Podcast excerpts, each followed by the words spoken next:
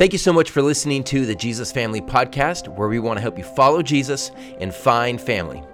We are in a teaching series called You Are What You Think How the Enemy Attacks You, How to Fight Back, and How to Know That You're Winning.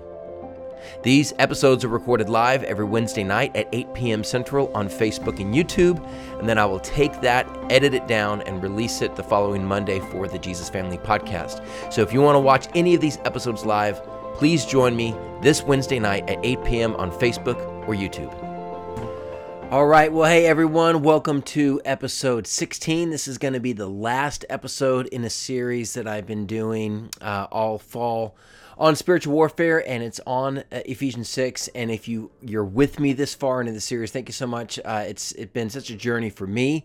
I hope that you've learned something, that you've been encouraged along the way. Uh, the the passage that has really just kind of um, driven this is Ephesians chapter six, and I we've been tearing it apart piece by piece, but I want to read it all together um, as I give some final thoughts. Uh, Ephesians six verses 10 through 17, the, the passage that really has driven this entire series, says this Finally, be strong in the Lord and in his mighty power. Put on the full armor of God so that you can take your stand against the devil's schemes. For our struggle is not against flesh and blood, but against the rulers, against the authorities, against the powers of this dark world, and against the spiritual forces of evil in the heavenly realms. Therefore, put on the full armor of God so that when the day of evil comes, you may be able to stand your ground. And after you've done everything, to stand. Stand firm then, with the belt of truth buckled around your waist, with the breastplate of righteousness in place, and with your feet fitted with the readiness that comes from the gospel of peace. In addition to all this, take up the shield of faith, with which you can extinguish all the flaming arrows of the evil one. Take the helmet of salvation and the sword of the Spirit, which is the Word of God. Now, that passage just inspired me as a middle school boy, sitting in church trying to follow along with whatever the preacher was saying that week. And I had visions of swords and shields and helmets. And of course, that excited my mind and my imagination. And always kind of just stuck in the back of my mind, trying to figure out what it was. And, and if you remember from several episodes ago, I would say that whenever I go into a Christian bookstore, I would find a section on uh, just commentaries. I would always go to Ephesians and I would always go to Ephesians 6 because I wanted to see if anyone could crack the code of what this actually talked about. Because, I mean, they don't hand out literal swords and shields at church, but Paul tells us to take up the sword of the Spirit and the shield of faith. So, what exactly is he talking about? And so I wanted to use this opportunity really just as a way to stretch myself, to dive deeper into the text. And I learn best when I teach others because it forces me to process it in a way. Um, so even if you didn't get anything out of this, this has been incredibly helpful to me, and I hope that in some way it's been helpful to you as well. Now, if you're listening or watching this in real time, it's been a couple of weeks since episode 15 when we finished with part two of the Sword of the Spirit.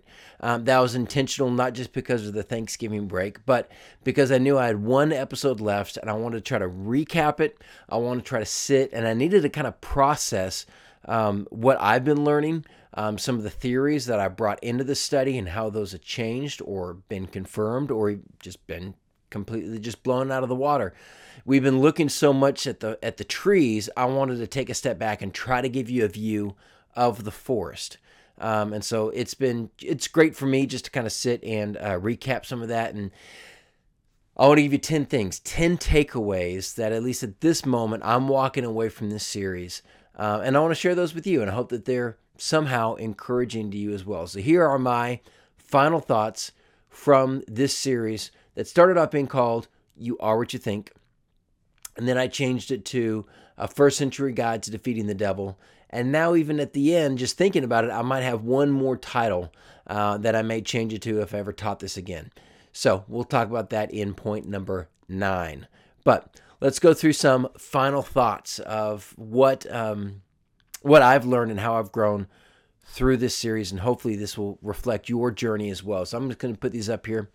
Uh, the first is this definitely focus on what's attached to the armor. One of the things that um, I had a, a hunch about through some initial study was that Paul's main focus wasn't necessarily on the piece of armor, but what was on what was attached to the armor. So rather than talk about shields, we need to look at faith and how faith is played out in the Christian life. Rather than talking about breastplates, we need to talk about righteousness. The breastplate of righteousness, the emphasis is on righteousness, not necessarily the piece of armor. And that was one of the things that always frustrated me with so many of the um, commentaries was all the commentary was well here's why swords were important in the roman soldier and here's why helmets were important in the roman soldier. Okay that's great but what about faith? What about righteousness? How does that all play uh, into it? So walking through this i am absolutely convinced that that is the right track that, that we need to definitely if you really want to unpack and understand the uh, the armor of god spiritual warfare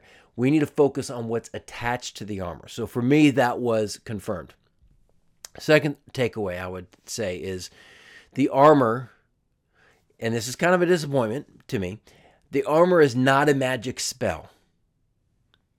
It's the book of Ephesians.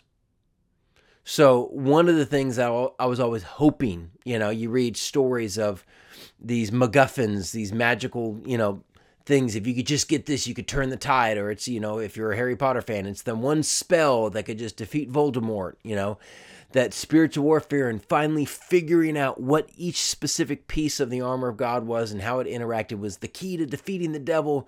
And it is, it is the key to defeating the devil, but it's not this secret MacGuffin. It's not the spell. It's not this this magical, mystical armor you have to go on a quest to to, to put on. Ephesians 6, the more I dove into it, the more I realized it, he's recapping everything he's just taught in the book of Ephesians. So the armor is not a magic spell. It's not this, you know, set of armor that you have to find somewhere in some Middle Eastern cavern that's been waiting away for, uh, you know, thousands of years.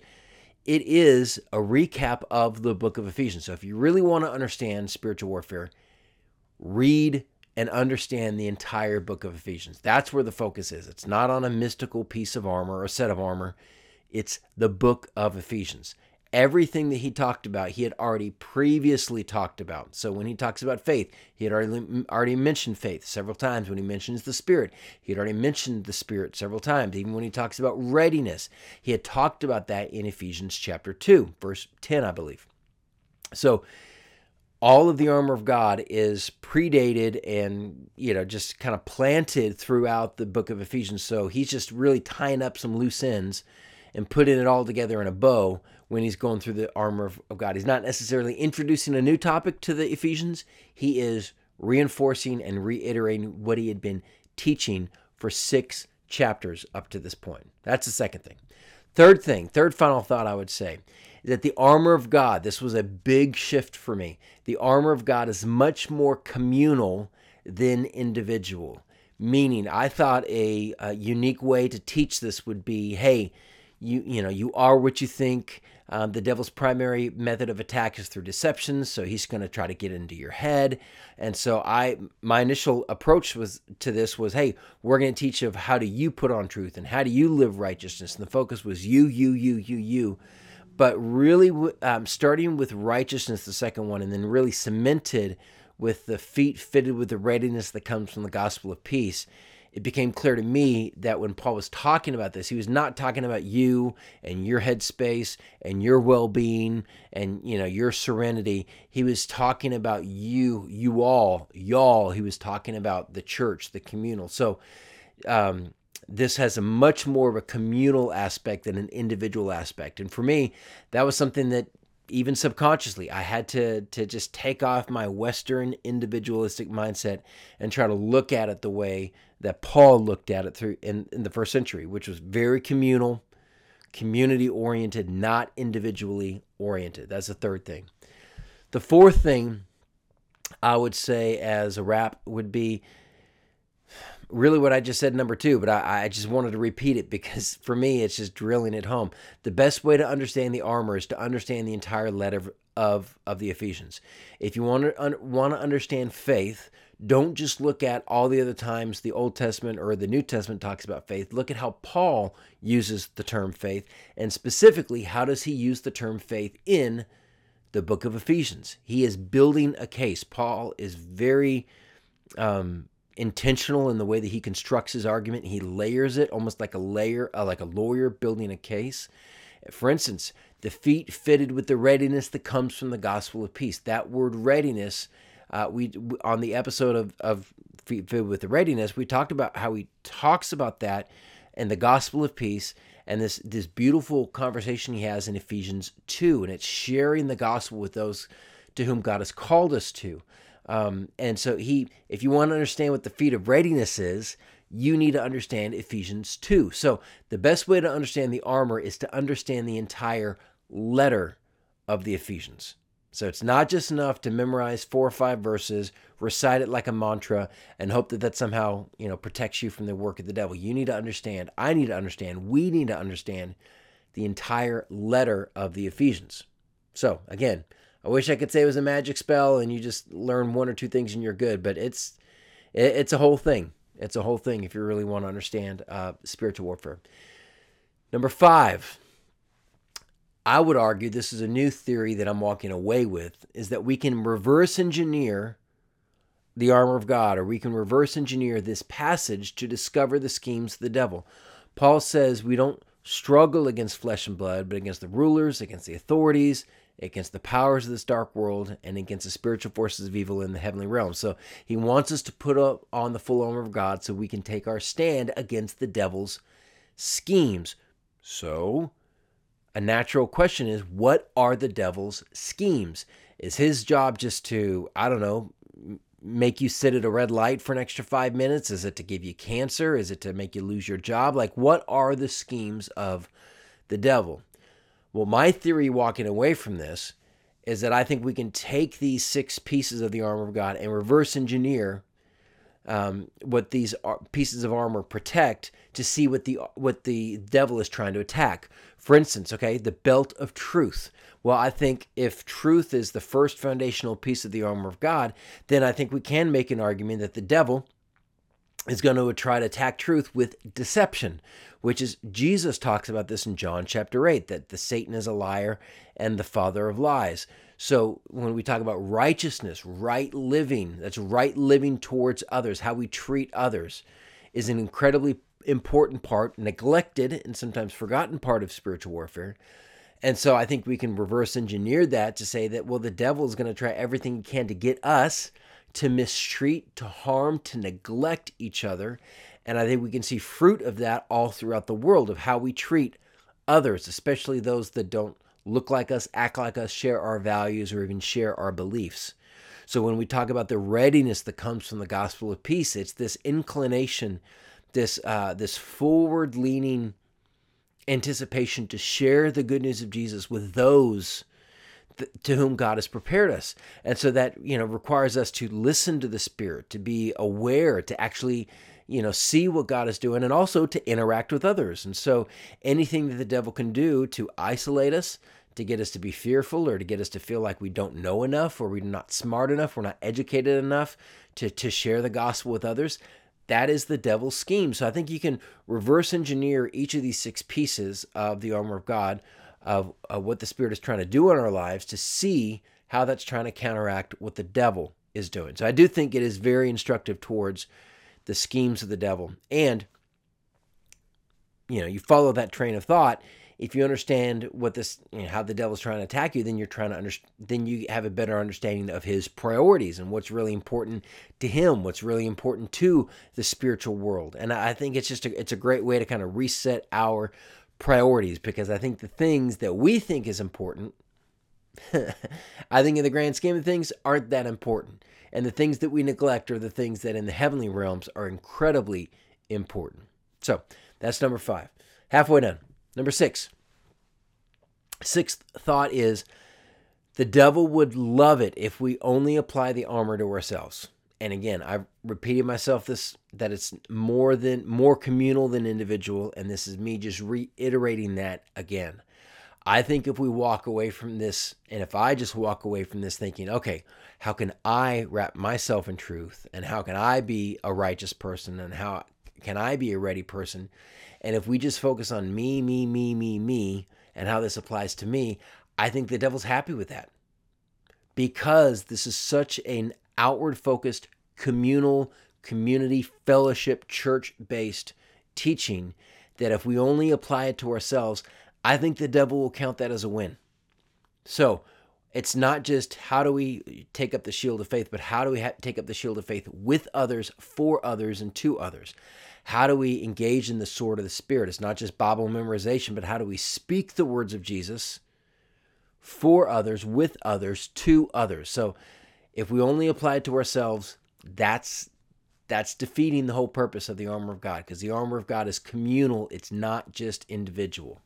Okay, so that's the sixth piece of uh, wisdom. Final thought I would I would say. Number seven, this is uh, just me trying to really boil down the armor of God to its absolute basics and revolving everything around Jesus. Here's just the some of the first thoughts that came to my mind. These might not necessarily be the last things I would put if I had hours and hours and hours to spend. But if you really, if my elevator pitch of what the armor of God is, the belt of truth is thinking like Jesus, saturating our minds with truth. The breastplate of righteousness is acting like Jesus towards others. The feet fitted with the readiness is sharing the gospel with others like Jesus. The shield of faith is trusting like Jesus. The helmet of salvation is changing or transforming or being transformed like Jesus. And the sword of the Spirit is speaking like Jesus, speaking the word of God like Jesus spoke the word of God. So it all has to do with Jesus. And if I had to sum up the six pieces of the armor of God, it would be this the belt of truth is thinking like Jesus, breastplate of righteousness is acting like Jesus. The feet fitted with the readiness that comes from the gospel of peace is sharing like Jesus. The shield of faith, trusting like Jesus. Helmet of salvation, changing or being transformed like Jesus. And the sword of the Spirit, which is the word of God, is speaking like Jesus. Number eight, it's a reminder to me that this is an advanced playbook for those already experienced. This passage is an advanced playbook for those already experienced in spiritual warfare. Meaning, when you look at Ephesians 6, that Paul wasn't just writing a theoretical term paper on what spiritual warfare was. He was writing a specific letter to a specific group of people, and a lot, not all, but a lot of their story is recorded in the book of Acts. And so if you look at the events surrounding the formation of the church in Ephesus, where this letter was written, you'll see that there is spiritual warfare all over the place. Paul was healing people. This was the time in his ministry where you know, uh, Paul would touch a handkerchief and the handkerchief would go somewhere and it would just heal somebody. This is the time where um, seven sons of Sceva, which is the Jewish high priest in that area, try to cast out a demon. And the demon says, Jesus, I know, and Paul, I've heard about, but who are you? And this demon possessed man whooped up all seven of them and sent them fleeing naked. And so word of this just went everywhere. That was a huge spiritual encounter. Um, and then Luke, the author of Acts, also records that there was this huge surge uh, in interest in the gospel. And people would bring their sorcerer scrolls uh, and their sorcery and their ma- magic and stuff, and they would they burned it because they were now you know pledging their allegiance to Christ, and it was this huge you know financial loss. And in the and at the end there was this there was actually a riot in Ephesus because this worship of Jesus began to impact the economy because um, the temple of Diana or the temple of Artemis was there, and the sale of religious relics associated with that temple drove a lot of the industry. And Paul was bad for business. So they saw the, this church, they saw demons, they saw other gods, um, you know, and, and people, you know, uh, that swore allegiance to other gods. They saw, you know, healings, miraculous signs and wonders. They saw spiritual um, warfare all over the place. So this was not Paul trying to convince people that spiritual warfare existed and that they needed to get on board. This was him saying, "Hey, this is what we talked about. This is what I talked to you about when I was there. I know you guys are already, you know, versed in this. Let's just kind of go through this one more time." For many of us, myself included, we're still kind of stuck on Ephesians 6:12. For our struggle is not against flesh and blood, but against the rulers, against the authorities, against the powers of this dark world. So many of us still think that our primary, you know, um, enemies are flesh and blood. it's those people or that you know politician or this political party and we think it's flesh and blood so many of us we're we're we we we got to go back to the the milk and you know Ephesians 6 it's an advanced it's an advanced it's an AP course in in spiritual warfare. So it's it's going to take us a lot of us a little while to kind of ramp up to that but it's there for us. Two more. Number 9 the armor of God is the church's path to revival and renewal. And that's one of the things just sitting over the last couple of weeks thinking about it is that as much as the middle school boy in me wants this to be some mystical, magical, secret quest to this, you know, set of armor that would just unlock the victory against the devil. It's just Paul reminding the church throughout the entire book of Ephesians and then recapping that in the armor of God passage of what it means to be the church. And I think if I had to put another title on it, I think you could also say a first century guide to revival. The church's first century guide to revival. That if we want to defeat the devil, that we as a community, as a family, as a Jesus family, as a church, if we began to speak like Jesus and act like Jesus towards everyone, not just those inside the building, but those outside the building, if we began to truly share with those to whom God has prepared us, if we truly trusted like Jesus and we truly transformed like Jesus, and if we spoke the words of Jesus, I think that is an absolute guaranteed pathway to revival.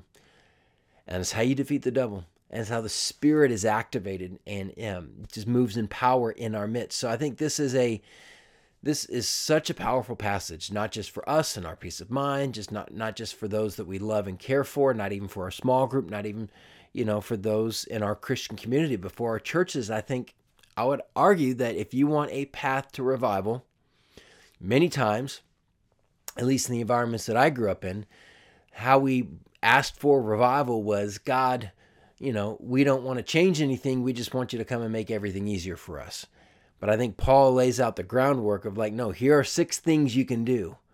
Are you saturating your mind with the truth that is in Jesus, not just true ish things or Christian things or other people's interpretations of what they want the Bible to say, but are you filling your minds literally with the words of Jesus?